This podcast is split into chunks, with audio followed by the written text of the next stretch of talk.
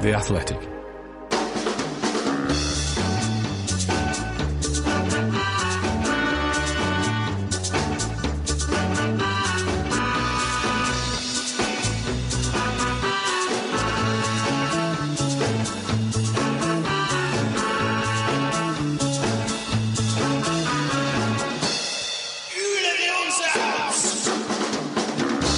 Hello and welcome to From the Rookery, a podcast all about a life following Watford FC, brought to you by The Athletic. And are you joining myself, John, Michael, What? Jason? Come on, it's the last game of the season. I'm in my shorts. It's peeing down with rain. I'll get on with it. Get on with it. If you could describe Watford's season as weather, we're in it. it's grey, it's overcast, it's relentlessly damp and miserable. The perfect ending to Watford's woeful Vicarage Road campaign. Yeah, and unfortunately it did end. Watford 1, Leicester City 5. Uh, definitely 5, wasn't it? I did give up counting at one point. yeah. I mean, But it may as well have been 10. Yeah. Well, don't worry, we're not going to just talk about this game in this podcast. We've, done, we've spoken to lots of friends of ours uh, about the new Watford manager, Mr. Rob Edwards. And we'll, we'll hear from them, uh, including Adam Leventhal, to find out what happened this week uh, behind the scenes. But of course, this game finished with this very clear noise.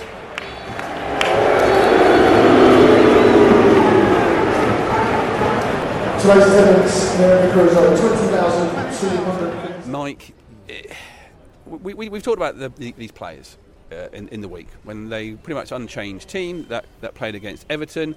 We said they weren't weren't any good.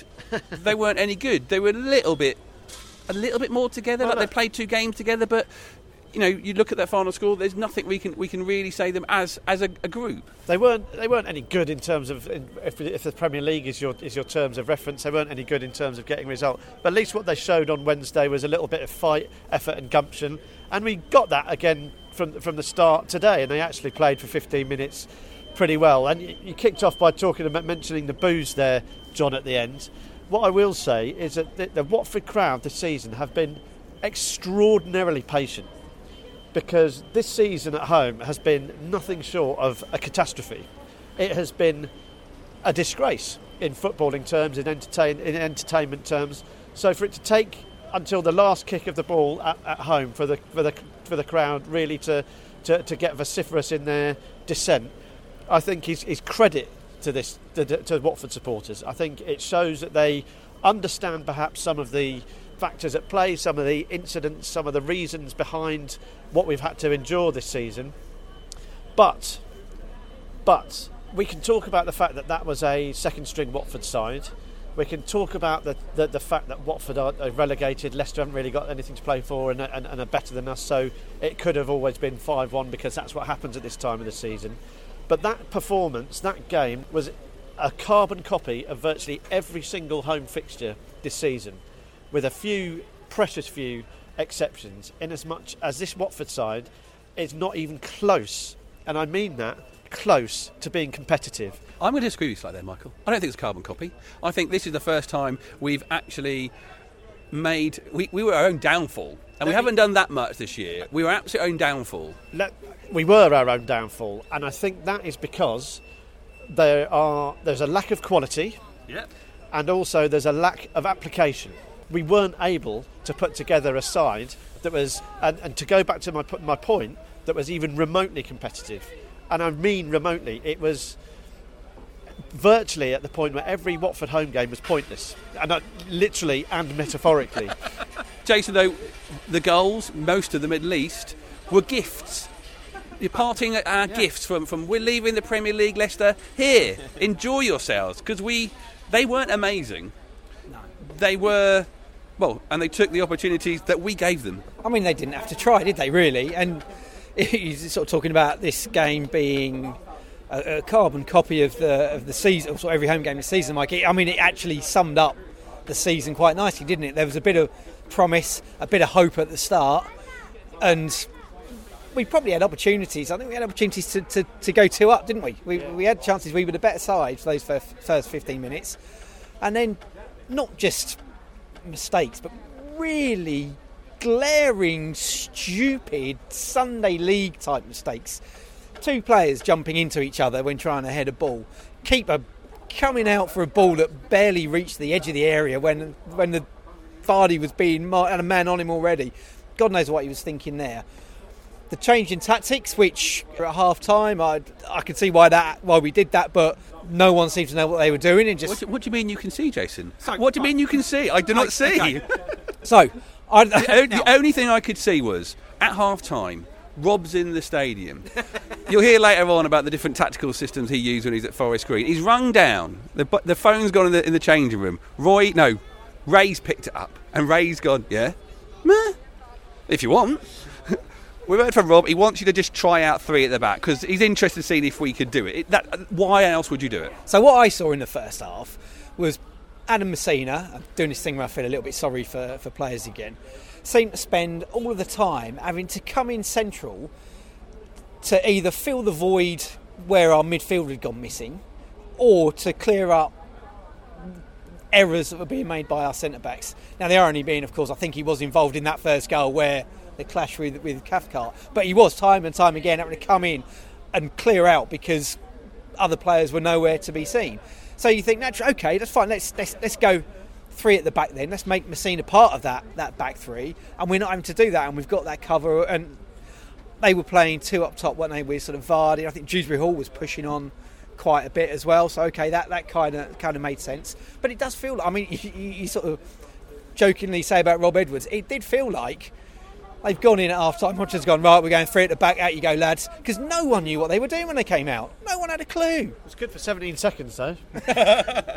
Was it 17? I thought it was 18. Oh, well, doesn't matter. 17 or 18 seconds, and it's and it's three one down, and it's just yeah, it's just and then from there on in, it was just it's just a procession again, wasn't it? Of you know, But the, what I will say is that you know, look, look at let's let's find some positive. Right? João Pedro, though, Yeah. he is the mo- must be the most frustrated man in Vicarage Road, yeah. apart from you, Mike. you got effort from him. You got maximum effort for him throughout. I think uh, name check him a bit, but Rich, my cousin, saying I don't know what he is. You know, is he a, is he a through the middle? Is he a wide man? What, where does he where does he play? And I think that's something that he's probably struggling with. That's something that we've struggled with. And you know, looking for for positives, then he is one that you would hang your hat on today. And in a perfect mirror image of the season again, Kamara comes on at half time, halfway through proceedings, and again is someone who at least is looking to to, to give it all he's got. So yeah, if you But João Pedro, though, you know, there were, he had three really good shots on target. That's always a good thing. Not quite finishing them though. Not quite in the place where you would you expect a, an inform or a confident striker to, to put those. He is trying those little flicky things, but no one's in, in tandem with him. No. No one's sort of in the same headspace as him. That really. I do put a little bit of that down to him, but a lot of it down to just he hasn't played with anybody and isn't being given the opportunities he deserves. Well, he's playing up front with with with King Ken Sema, who is left-footed as they come, and so the limitations there are, are, are clear for everyone to see. Samuel Kalu, who I was very um, hasty to dismiss last week, you know, again he's probably a fine footballer, but did, you really see anything from him today that puts him in the Premier League bracket? No. I, I don't think so. So if you're if you're Pedro and you're playing with someone who's only got one foot and someone who's demonstrably probably not demonstrably probably can you read that? I don't know. or in all likelihood, I don't think there's going to be many Premier League teams sniffing around Samuel Kalu, for example. Now our relegations confirmed. So uh, when you are the the, the, the the the pivotal point of a front line that is blunt really, really not up to it when it comes to when it comes to Premier League football. You're going to find it very, very difficult. To his credit, he kept going. He, he worked really hard. At least he asked questions of the defenders, and he, he gave us something to look to to enjoy. Enjoy is the wrong word, but he gave us some little flicker of hope. And on another day, he could have had a couple of couple of goals.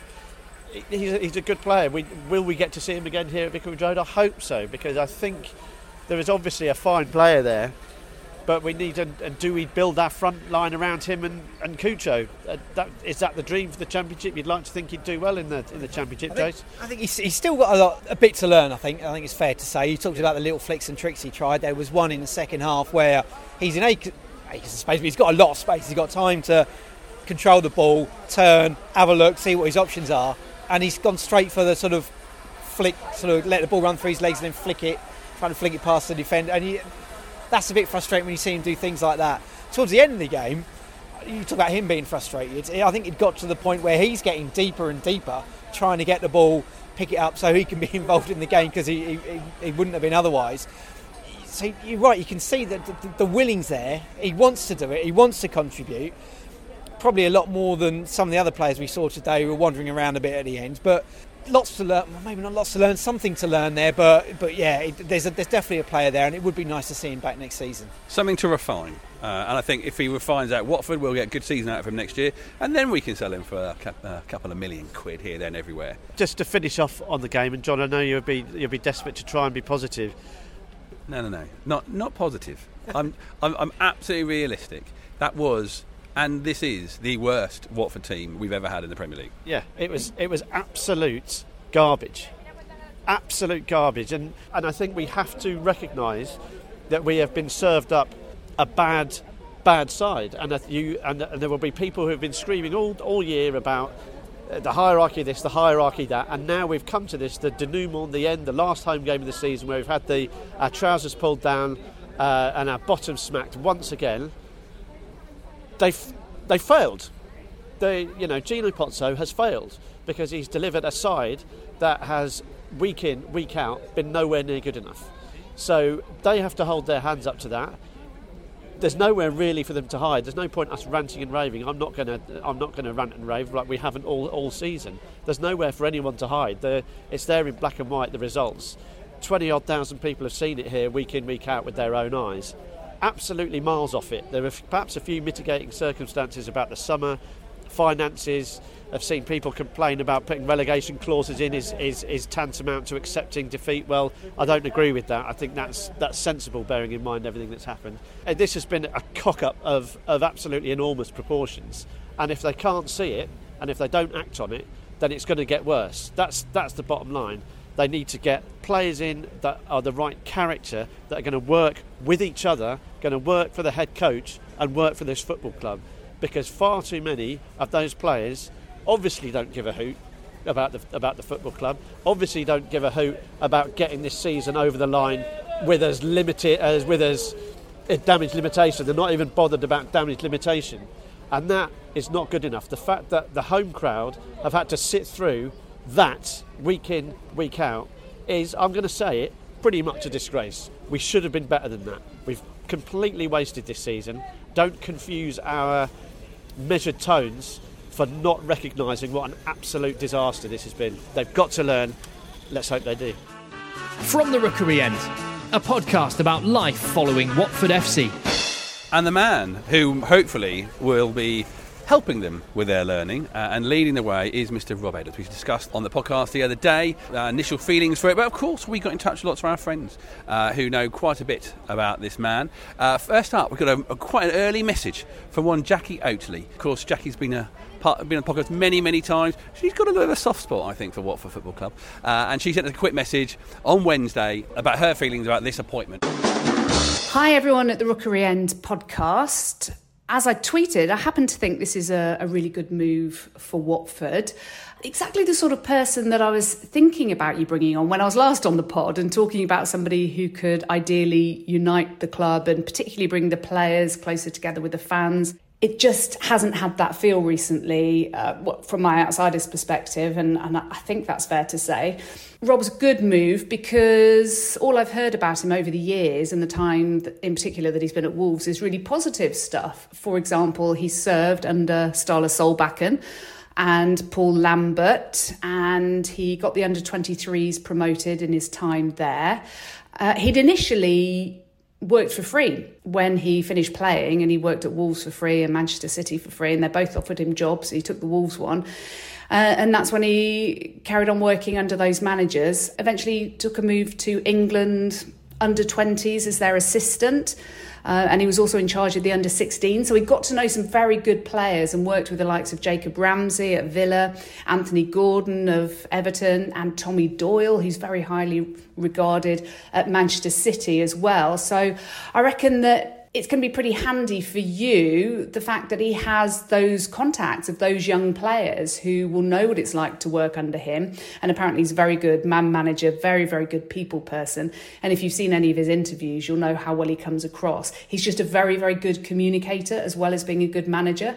So hopefully, those players will remember that and will want to come to Watford on loan. Uh, some of those younger guys who want to take their opportunity in first team football. And I'm really positive about the move. I know what everyone's saying about it. It'll be gone by Christmas, gone by October, but I think you know what it's like in life and in football if you see an opportunity that, that you can actually make a difference and not just for his career but hopefully for Watford it'll really work out and I'm positive on your behalf hope I'm right good luck of course, we're going to have to get used to this life in the Championship and the EFL. George Elek from Not the Top 20. Uh, we had him and Ali, who run that podcast, uh, on a couple of times in, in, in, recent years. Experts can only be described as experts. Some may call them geeks when it comes to the EFL and how much detail they go into. You've probably even seen them on some of the EFL coverage on Sky Sports. Their podcast, Not the Top 20, something you might want to start subscribing to because, hey, that's us. Uh, but find out a little bit more about what George knows about Rob Edwards and his time at Forest Green, what he achieved there, and what things he changed in his year at Nailsworth if I was a fan of a club, I think Rob Edwards would be kind of the perfect person you want to be taking over. Because before we even get into him as a manager, him as a man is the most marketable, media savvy, good looking, perfect guy to be managing your football club. You know, this is a guy who his interviews are so impressive. You know, you listen to him talking about football and, and you immediately kind of want, you're, you're rooting for him straight away. I had the pleasure of meeting him as well, and he's exactly the same in person too. But in terms of his management ability, the important thing to, to think about with him is that he took over Forest Green side last summer who had been top of the table halfway through the season and then had massively fallen away. And they barely made any adjustments to that squad. But his ability to, to take individual players and in a short amount of time turn them into something completely different is something I've never really seen before at that level. You look at the, the League Two shortlist for Player of the Season. You had Matt Stevens in there, who scored well over 20 goals despite missing uh, the last couple of months of the season. He spent the second half of last the last campaign on loan at Stevenage, having been deemed surplus to requirements at, at Forest Green. You've then got the winner of the League One, player, League Two Player of the Season, who was Kane Wilson, who played 20 odd games in the season before and was a bit part player. You never see a right wing back win that award and yet he was so impressive and so good that his contract's out at the end of the season because Forest Green hadn't moved to renew his contract because that was by no means a given beforehand. Jack Aitchison, another player who played a big part in, in, in the promotion season, was out on loan the season before. So you've got yourself a manager who isn't someone who is going to need wholesale changes in terms of, of player recruitment. I know that the Watford way generally, and, and because of the relegation, certain players will be leaving anyway, the recruitment is generally and has generally been pretty good at championship level, if not at, at Premier League level. But in Edwards, you've got a proper coach, someone who you know will be will take the squad that he has given, and I have absolutely no doubt that that will translate to a, a higher caliber of technical player where he'll be able to to take certain players, look at their game, and immediately improve their output on the pitch we, have had one season of him as an EFL manager, mm. so it's a small sample size, and there's nothing to suggest that he isn't, you know, a very good spotter of a player. But you know, the, the, way that Watford seems to work, from from me looking in from the outside, is that the head coach isn't really given much freedom in terms of the transfer market. It, it's it's the recruitment team and it's the you know it's the Pozzos themselves who do most of the the recruiting. So so yeah, I, I think that's probably fair. Um, in terms of the style of play you know, we, we saw Forest Green adopt a style where um, they had two fullbacks, the aforementioned uh, Kane Wilson and Nicky Cadden on the left hand side, who were, basically their two most creative players. The, the, whole game was about getting the ball wide to Wilson, who is an elite ball carrier, someone who'd get to the byline and, and get crosses into the box, and Cadden, who's much more of a, you know, almost like a deep line playmaker from wide, where he would look to get balls in, a brilliant left foot, great delivery, with also the goal scoring now as well to get to the back post when it was Wilson delivering the crosses, with two strikers up front who who and the goal scoring burden fell on both of them.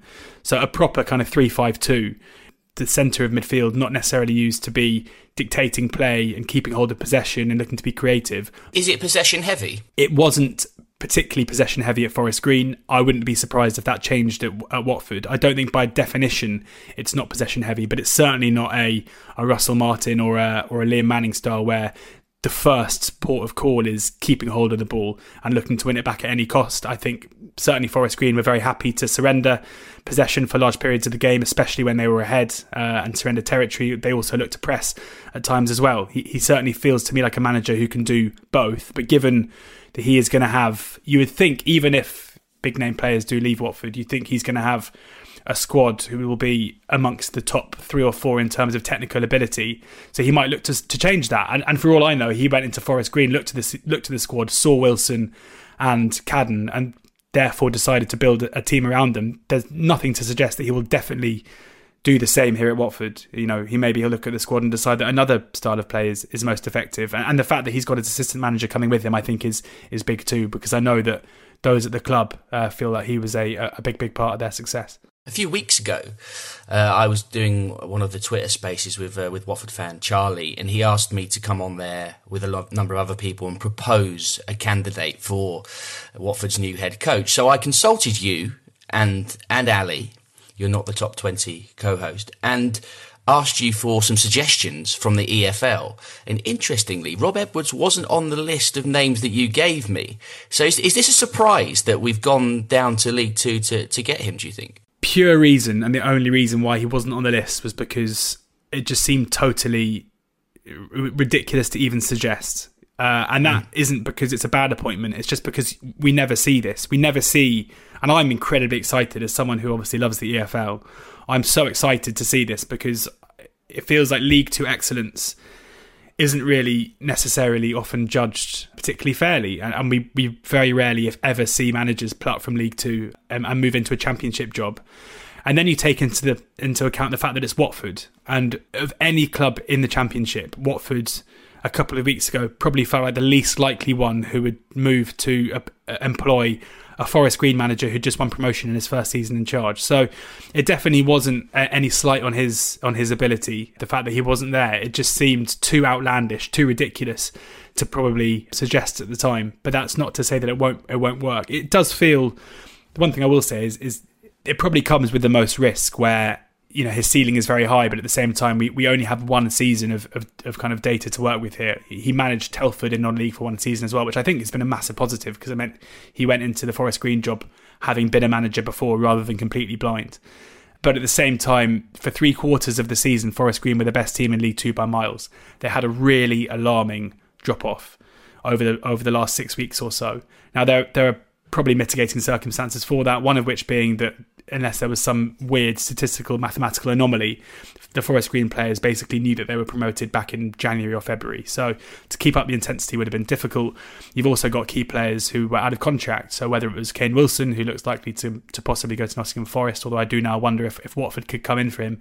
Ebou Adams, a, a very big centre midfielder as well. Do you think those players, like like Edwards, you think those players are capable, if if he wanted them to, to of making that jump from League Two to the Championship? I think Wilson could be. I, I think he's the one at 22 years old there are very few players who have his skill set of being a right wing back who can get up and down the flank for 90 minutes, who have the ball carrying ability to, to stand up a man and beat them on the outside or on the inside, and has the quality in the final third to deliver the ball in well. He'll probably have to improve again.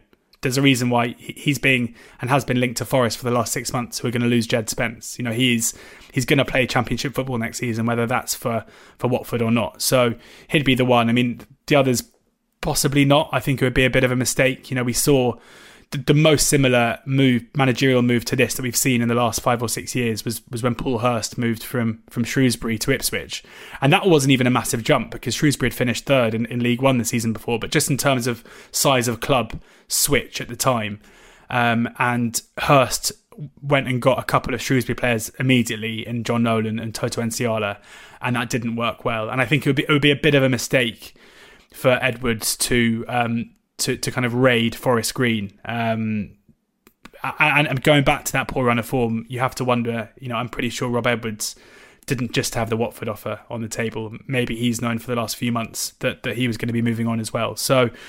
I'd be inclined to forgive him, even though I'm very excited about this move, and I'm a huge fan of Edwards and what he's done so far and you know I love promoting uh, the, the you know the the ability of of um, EFL managers, I'm not sitting here telling you this is a sure sure thing that it's going to be a success by any stretch. You know, he's going to have to start well, and you always feel like managers who maybe, even though from what I can see, the reaction from Watford fans has been wholly positive, which is very very refreshing. Because of his background, you might think he'll he won't get quite as long to turn that around if things don't start well as, as maybe managers with, with more of a, a CV at, at a higher level the reaction has been positive, but I think such is the disdain for Roy Hodgson from large sections yeah. of our fan base. I think we could have appointed you and Ali in the job. and we would have had people doing cartwheels. we did honest. apply, so yeah. um, you, uh, just one one final one on on him. He will obviously have. You'd assume vastly increased expectations on him now, coming into Watford, who are a club that, coming down from the Premier League, will have a, a, a decent enough squad, you'd think bounced back at the first time of asking last time. Did he have any expectations at Forest Green? Was it was, was it sort of was this out of nowhere? was was were they expected to be up there before the start of the season? Definitely expected to be up there, top six for sure. Um, as I say, they they you know they had promotion pretty much in their grasp last season and threw it away, and the season before they were up there and threw it away as well. So. Um, they've been knocking on the door for a while. They're, they're a very well run club by Dale Vince as well. It wasn't totally out of the blue, but but the, the dominance that they that they showed in, in the early parts of the season was out of the blue. Um, and there's always a risk, you know, there's a risk by appointing a manager who who hasn't done it before. Um, it's a risk that I think more people should take. I think it's a risk. I think the way that football is changing over the next four or five years, we're going to see way more of these bright young things get chances rather than uh, those who've recently stepped off the man- managerial merry-go-round and are waiting to, to get on again, um, which is refreshing to see. So I'm really excited to see how it, how it how it turns out. It does also it almost feels to me a little bit like Watford fans are maybe having kind of bounced up and down, are maybe willing to to give Edwards a bit more time. Um, you know, you've got to think back to to Graham Potter, who's maybe the most similar kind of type, I guess, even though their backgrounds are so different, uh, the most similar um, type of manager to get a job like this when he took over Swansea, you know, having only managed Östersunds. And in their first season, and his only season managing Swansea, Swansea finished 12th, I think it was. And he was then, because of the work he was doing, was, was then poached by Premier League club. And, and, and now I think he's probably, his next job is going to be one of the elite teams in, in England if he ever does move on from Brighton. So I think patience is the key. He's, he's someone who's learning on the job as well. But in terms of the ideas that he's shown and his ability to get players playing for him uh, and his background as well, you only have to speak to anybody who's ever worked with him and his reputation is is is very very impressive. Um, and I think you might have got yourselves a, a, bit of a gem and of course, Mr. Adam Leventhal, who's been on the podcast every week. Uh, what did he know about this choice? Why did it happen so quickly? And why is Rob Edwards the choice of the Watford hierarchy? We're here at Vicarage Road uh, before kick-off. We saw the new head coach, I believe the term is. They've gone back to head coach from manager. Rob Edwards was introduced to the crowd. Nice moment. He seemed happy to be here with his assistant. Came out with his with his kids warm reception, as you'd expect from the Vicarage Road crowd. So a new era is dawning, but with me is Adam. And Adam, just wanted you just to really, we haven't had a chance to talk about it on the podcast, talk us through the timeline really of the hiring of Rob Edwards, because it happened quite quickly in the end, didn't it? Yeah, it did. Apologies to everyone on from the Rookery end for me and my no show in the last one because I was basically busy trying to make sense of it all because it was a, a really busy day on the Wednesday, wasn't it? Ahead of the, the game against Everton. And that was when the decision was, was finally made. That morning, they made the, the final call, really, because there had been talks going on with John Eustace. I think they had a they had an idea that it had got down to, to two, and they then, in the end, opted for for Rob Edwards. You mentioned you mentioned John Eustace there, Ad, and there was a lot of his name really did heat up in the in the days before. It felt like certainly around the, the, the, time of the Crystal Palace game, and a couple of days after that, John Eustace seemed like the red the red hot favourite. Did anything happen there? Either party have a change of heart, or we're we not really sure? Well, there were talks. It was pretty much a, sort of agreed in principle, and I think that that's what's interesting in these sort of scenarios where you where you find out various sides of a story. For example, with Rob Edwards, you know, we found out the Forest Green Rovers side of the story, and you know, obviously they were disappointed, etc., etc. And you spoke about that on the last podcast. I think with with this situation with with John Eustace, there were definitely talks that happened, but there also has to be a situation whereby Watford cover themselves in, in a way and they take it to a certain point with more than one candidate and then we'll make a, an ultimate decision. Um, maybe we should stop and listen to Cucho Hernandez. Just been uh, awarded the uh, the goal of the season here at Vicarage Road. One of the one of the minute highlights of the season here. One of the two, I think. Both. Well, the, the, the first was Cucho Hernandez's goal against Aston Villa. Do you remember that ad in the sunshine? Watford winning at home, such promise and hope. Do you remember that? And then he's, he has just been awarded the. Uh, goal of the season award for that spectacular goal against Arsenal. So John Eustace and Rob Edwards, perhaps they were looking at them in tandem they've gone for Rob Edwards. Just roughly add the, the timeline, I guess, of the 24 hours, those 48 hours. It was finally sort of pushed through in the morning on, on Wednesday. Um, I think they probably made the decision the day before. There were some meetings over the weekend. I don't know exactly what was happening on Saturday precisely, but the hierarchy weren't at Selhurst Park. You can pretty much yeah. assume that were, there were there were meetings going on about the next steps and not really worrying about the, the current reality. Um, and just a word on on Rob Edwards and, and the fact that we've seen him here today. You know, we've only watched the first half. This is prior to Watford coming back and winning 6 2. this was a case in point example of why they made a decision not to jettison Roy Hodgson, bring in Rob Edwards, because Rob Edwards would be tarnished with anything that is out there on the pitch. And boy, oh boy, do they deliver. Two goals in that first half, completely and utterly avoidable. The second of which, if Ben Foster stays at home, there is no goal. It was completely and utterly brainless, and that has been the subplot to this whole season for Watford. Great starts or great spells in places, but undone by absolute defensive brain farts week in, week out, especially here at Vicarage Road. So, that's why it's like, Rob, come and introduce yourself, give us a little window into the future. You know, obviously he didn't do anything, but he just came on. It just gives you a little bit of optimism that maybe somehow a new team, a new squad, a new feel, a new culture, potentially, and we've been here before, can be fostered over the summer, go and watch it in the stands because then it's almost like a reminder to people this is this season's work, this is this season's mess, but we do still have hope in the future in the stand. And, and that's what everyone is hopefully going to go away from Vicarage Road today with of just like, well, yeah, it's been like this all season, and hopefully next season it'll be a little bit better, especially against opposition that aren't going to take advantage of you and make you look really stupid. Yeah. There was no no danger, no peril when that ball came in uh, from from James Maddison. Jamie Vardy stood on the edge of the box, thinking, "Hang on a minute, is Ben Foster? Is that is that Ben Foster approaching me, about to just fly past me?" Yeah. yeah oh, oh, it is. Oh, brilliant. Well, I'll just nod the ball home. Thank you very much. I, I'm delighted, Adam, that you have finally reached the crotchety levels that I've been experiencing for about six or seven seven months now. So thank you very much for that little just rundown of uh, of what what happened really in, in, getting Rob Edwards over the line. I think it's an interesting little note there because there's quite a lot of criticism of Gino and Scott Duxbury not being at Palace. People just sort of instantly yeah. say, well, they can't even be bothered to turn up and watch. And of course, as you point out, there are bigger fish and more important things to happen. No, but uh, look, I, I don't think that that was the right thing to do. I no, think, agreed. I think that they should have been there and they should have been fronting up, and it looks bad.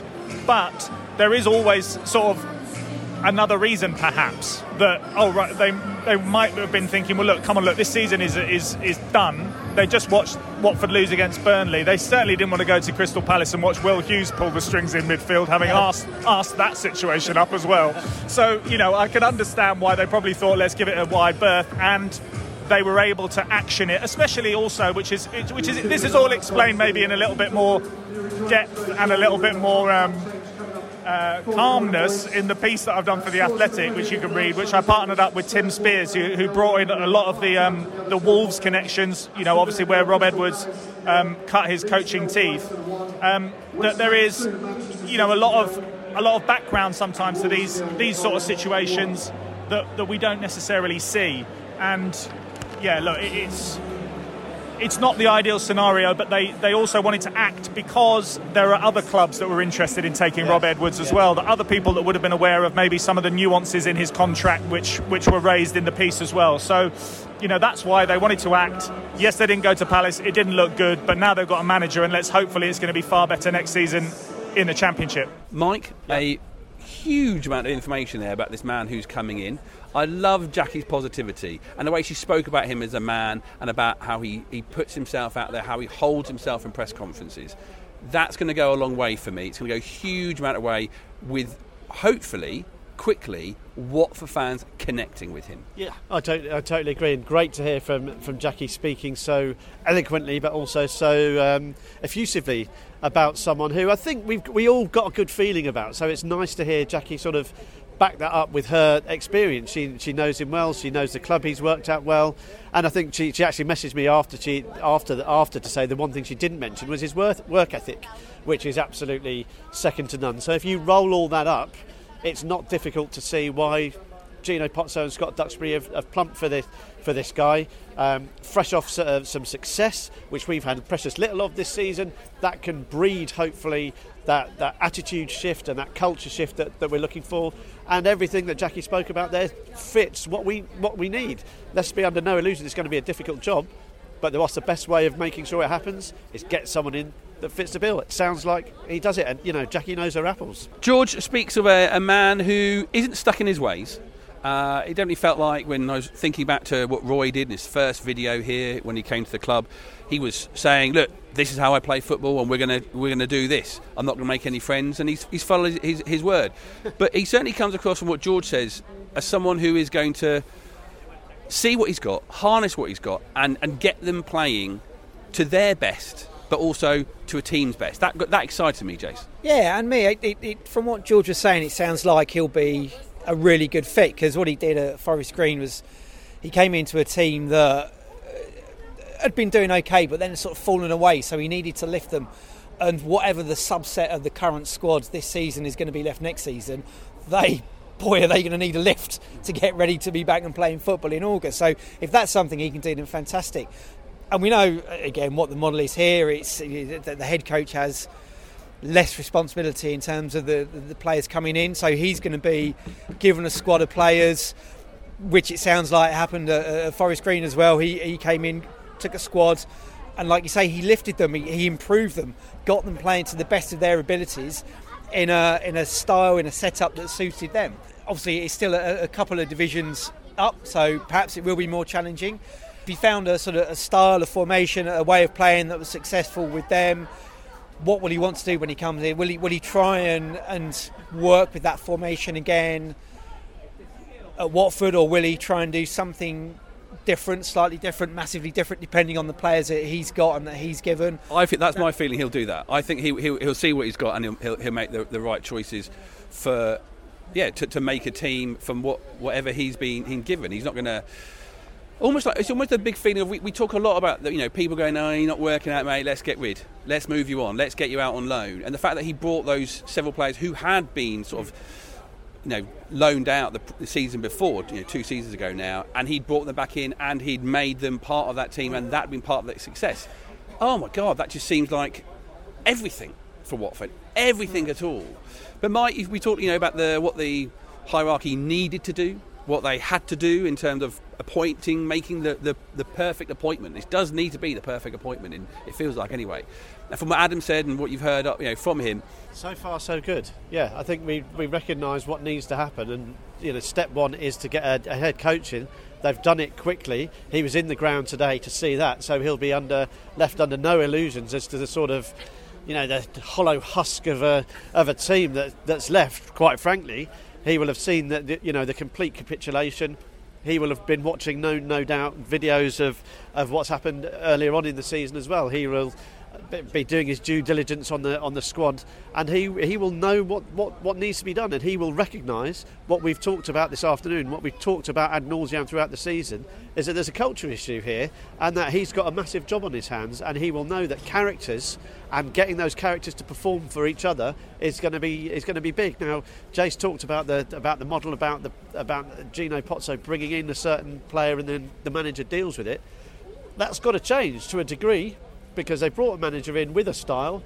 They've got enough time now over the over the summer to work with him to deliver a squad that can play the way he wants to play. Otherwise, there's no re- there's not a point. I mean, you, you, might he might be as good a manager that he comes in and he can conjure up whatever with the with the players that he's got. You know, Zola kind of did that, didn't he? They just said, right, here's sixty thousand players, go out and see what you can do, and it was that sort of balmy chaos that, that, that paid off. We're not really there anymore. We need to be more structured, more focused. And you'd like to think that on certainly within the first month of the season, there is at least, if you asked Rob Edwards if he's happy with the squad, he would say yes, and not just a media trained yes. I'm happy to be here. These are great players. We're going to give it a good a good go in the championship. He, I want him to go home to his missus and say, "Yeah, I've got what I need here." If it goes tits up, then I can't really blame I can't really blame the ownership for not not bringing in the players I want. A lot of it will depend on who he can get rid of. There's all this talk of relegation clauses. People still need to want to buy these players. So you know, Josh King, Moussa Sissoko, you've got relegation clauses. Someone's got to, we've still got to shift them. So there's a lot of work to be done this summer. But you'd like to think it's going to go hand in glove with the head coach. He is the one that's going to be setting them up week in, week out. We've seen how it's gone so badly wrong this season. We've talked about the players. The head coaches have been crap as well. Let's not beat around the bush. So they've got that wrong as well. This episode is brought to you by Michelob Ultra, the official beer sponsor of the NBA. Want to get closer to the game than ever before? Michelob Ultra Courtside is giving fans the chance to win exclusive NBA prizes and experiences like official gear, courtside seats to an NBA game, and more. Head over to michelobultra.com slash courtside to learn more. This episode is supported by FX's Welcome to Wrexham. Celebrity owners Rob McElhenney and Ryan Reynolds' small town Welsh football club has finally been promoted into League Two after 15 seasons in the National League. Dedicated staff and supporters celebrate the city's return to glory while bracing for the newfound challenges that come with being in a higher league. Will Wrexham AFC stand up to the challenge and rise again into League One? FX's Welcome to Wrexham premieres May 2nd on FX, stream on Hulu. Looking for an assist with your credit card but can't get a hold of anyone? Luckily, with 24 7 US based live customer service from Discover, everyone has the option to talk to a real person anytime, day or night. Yep, you heard that right. You can talk to a real human in customer service at any time. Sounds like a real game changer if you ask us. Make the right call and get the service you deserve with Discover. Limitations apply. See terms at discover.com/slash credit card. Part of the Athletic Podcast Network. This is from the Rookery End. Two things into the moments we had at Vicarage Road. One was the announcement before the game of Hassane Kamara being announced as the player of the season, the player of half a season. Jason, it, it, it's weird. The last left back to win it since 1984 with Wilf Rostron. We figured out earlier on. It's it, it's a weird thing that that's who that he's won it after so few games. Yeah, but it sums it up pretty much, doesn't it? I mean, uh, that you, you you know you've had a bad season when someone can come in towards the end or sort of the middle of the January transfer window, play a handful of games and, and not be perfect. He's been good and we've enjoyed him. And I think he's got it. He's, he's there's a bit of a connection there, isn't there, as well? I think, which has probably helped his cause. He has still made mistakes. He has cost us a few goals from time to time, but yeah, compared to the the, the other players that, that would have been up for it, I mean, who else was there to pick from? Probably Emmanuel Dennis, who faded after the Africa Cup of Nations non-event for him. Cucho's chipped in from time to time with, with, a few good performances. What else have you got? What else have you got? Absolutely nothing, and, and that sums it up. I'm actually surprised they did it. I'm, I'm genuinely surprised they, they did it, but you can't really say anything other than Jason said already that it is a damning indictment of the state of this season that a player who has played half, uh, is it? I'm, I'm not, not sure, coming in in January and winning player of the season, presumably quite comfortably. Well, what, well. what would be interesting was how many Watford fans did vote. you know, well, he, won out of how many? Oh, you did vote for him. Okay, right. Some people wouldn't have bothered because they just couldn't have, couldn't find a single positive about the players that would have that stood them out from the rest of a dire team. And I also want to mention as well the the crowd for the last uh, for Wednesday against Everton and Sunday today against against Leicester. I thought Wednesday night against Everton, people might struggle to get out after work, so I did did half expect to see a slightly busier crowd again today, but there were thousands upon thousands of empty seats today, which is a real issue.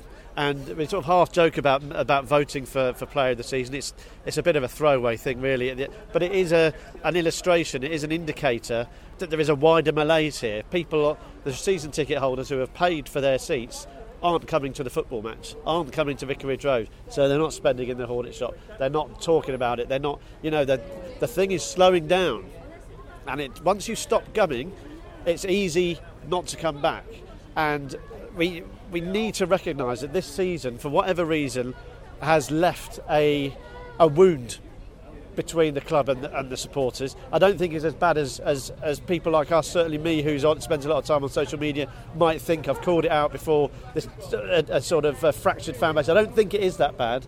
But what I do think is that people, it's easy to fall out of love with football, especially you know the, the cost of living crisis is, is real people are going to have a real think about how they spend their money, where they spend it. And if they don't feel like Watford is a place they want to be, they're not going to come.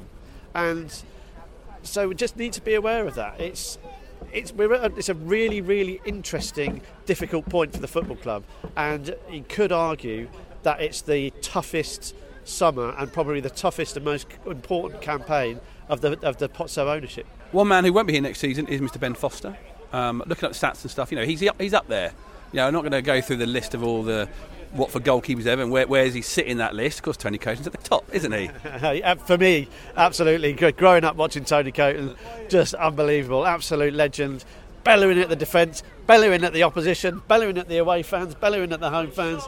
Just an absolute legend for me. Yeah, and but he's up there with, with, with Tony, with Steve Sherwood, with Alec Chamberlain, with these these players that have played like 200 plus games for, for Watford. But Jason, how does he sort of stand out from, you know, if you compare him against those other, you know, servants to the club? How does he sort of stand out from them? He's not as, he's certainly not the uh, the beast as Mike sort of puts for Tony Coton. No, he's not. He's not Tony Coton style. But I, funny because he's, he's sort of spread across two yeah. different eras. We had him right at the start of his career, and we've had him right at the end of his career, and we've not had probably the the best of, of him but we've still had sort of good service from him. He'll probably be first to put his hands up like he did racing to the front of the Premier, at the front of the penalty area today, to say he's not had the, the best of seasons this season, like the, the rest of the team. Yeah, it's been fun to have him at the, the, club. I think. I, I remember when he when he first came on loan from Man United first time around, you could see he was going to be a good keeper. He was going to have a good career. He was going to play Premier League and probably play for England. Probably didn't play enough for England that, that perhaps he should have done from when that early promise. I always remember everyone sort of moaning about his kicking because his kicking was wayward. My thoughts were, well, we are a lower half championship or division one club. I can't remember what it was called then at the time. I'm not sure made the conversion, but we were a lower second tier club at the time. Who cares if his kicking's crap? We've, we've got a decent enough goalie here. He's, he's going to be good. He's going to give us good service and that's how it came. He had a, a obviously a, the Premier League season when we got relegated under Boothroyd was, was was tough for him. He, he, had a lot of work to do that season, but again he sort of left that season holding his head high. And then when he's come back again, he's, he, sort of towards the end of his career. You don't know how long we'd have had him for, but he performed admirably. I think throughout, giving us good service and that connection with the fans as well. I know there's a lot of noise around the YouTube stuff. What he did during lockdown the uh, the cycling GK thing when it was when it was about Watford. My son, eight year old son as he's now, he enjoyed watching that. That gave him a connection with with Watford, and that as well I think has just sort of made a connection with the fans. You saw at the end of today that it was there. He made a mistake today. He's letting five goals, but at the end, when he walked around the pitch, the fans that were left gave him a standing ovation. Yep. I think it's fair to say, sang his song, saw him off. I think, and that that was as much. I think he, he, he, he at least deserved that for the service he'd given to Watford. He's been a good ambassador for the club, I think. Like Jason said, not not everyone, not everyone's cup of tea with this YouTube stuff, but we're old and old and stuffy. I think he's you know he's performed really really well over over two stints at their club. He's helped us out um, when we've needed him.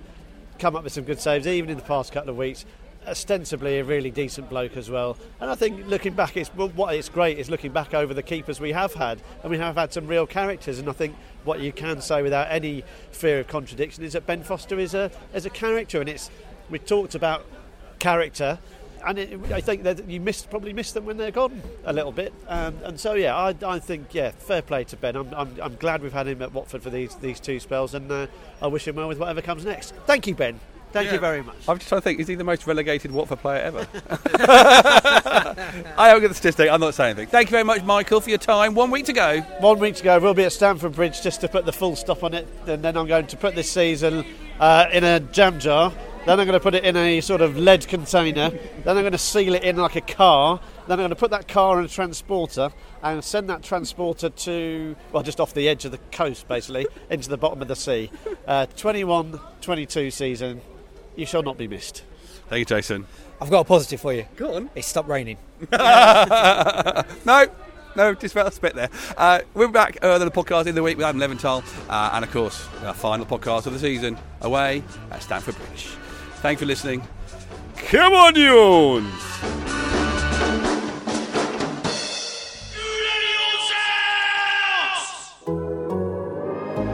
The Athletic.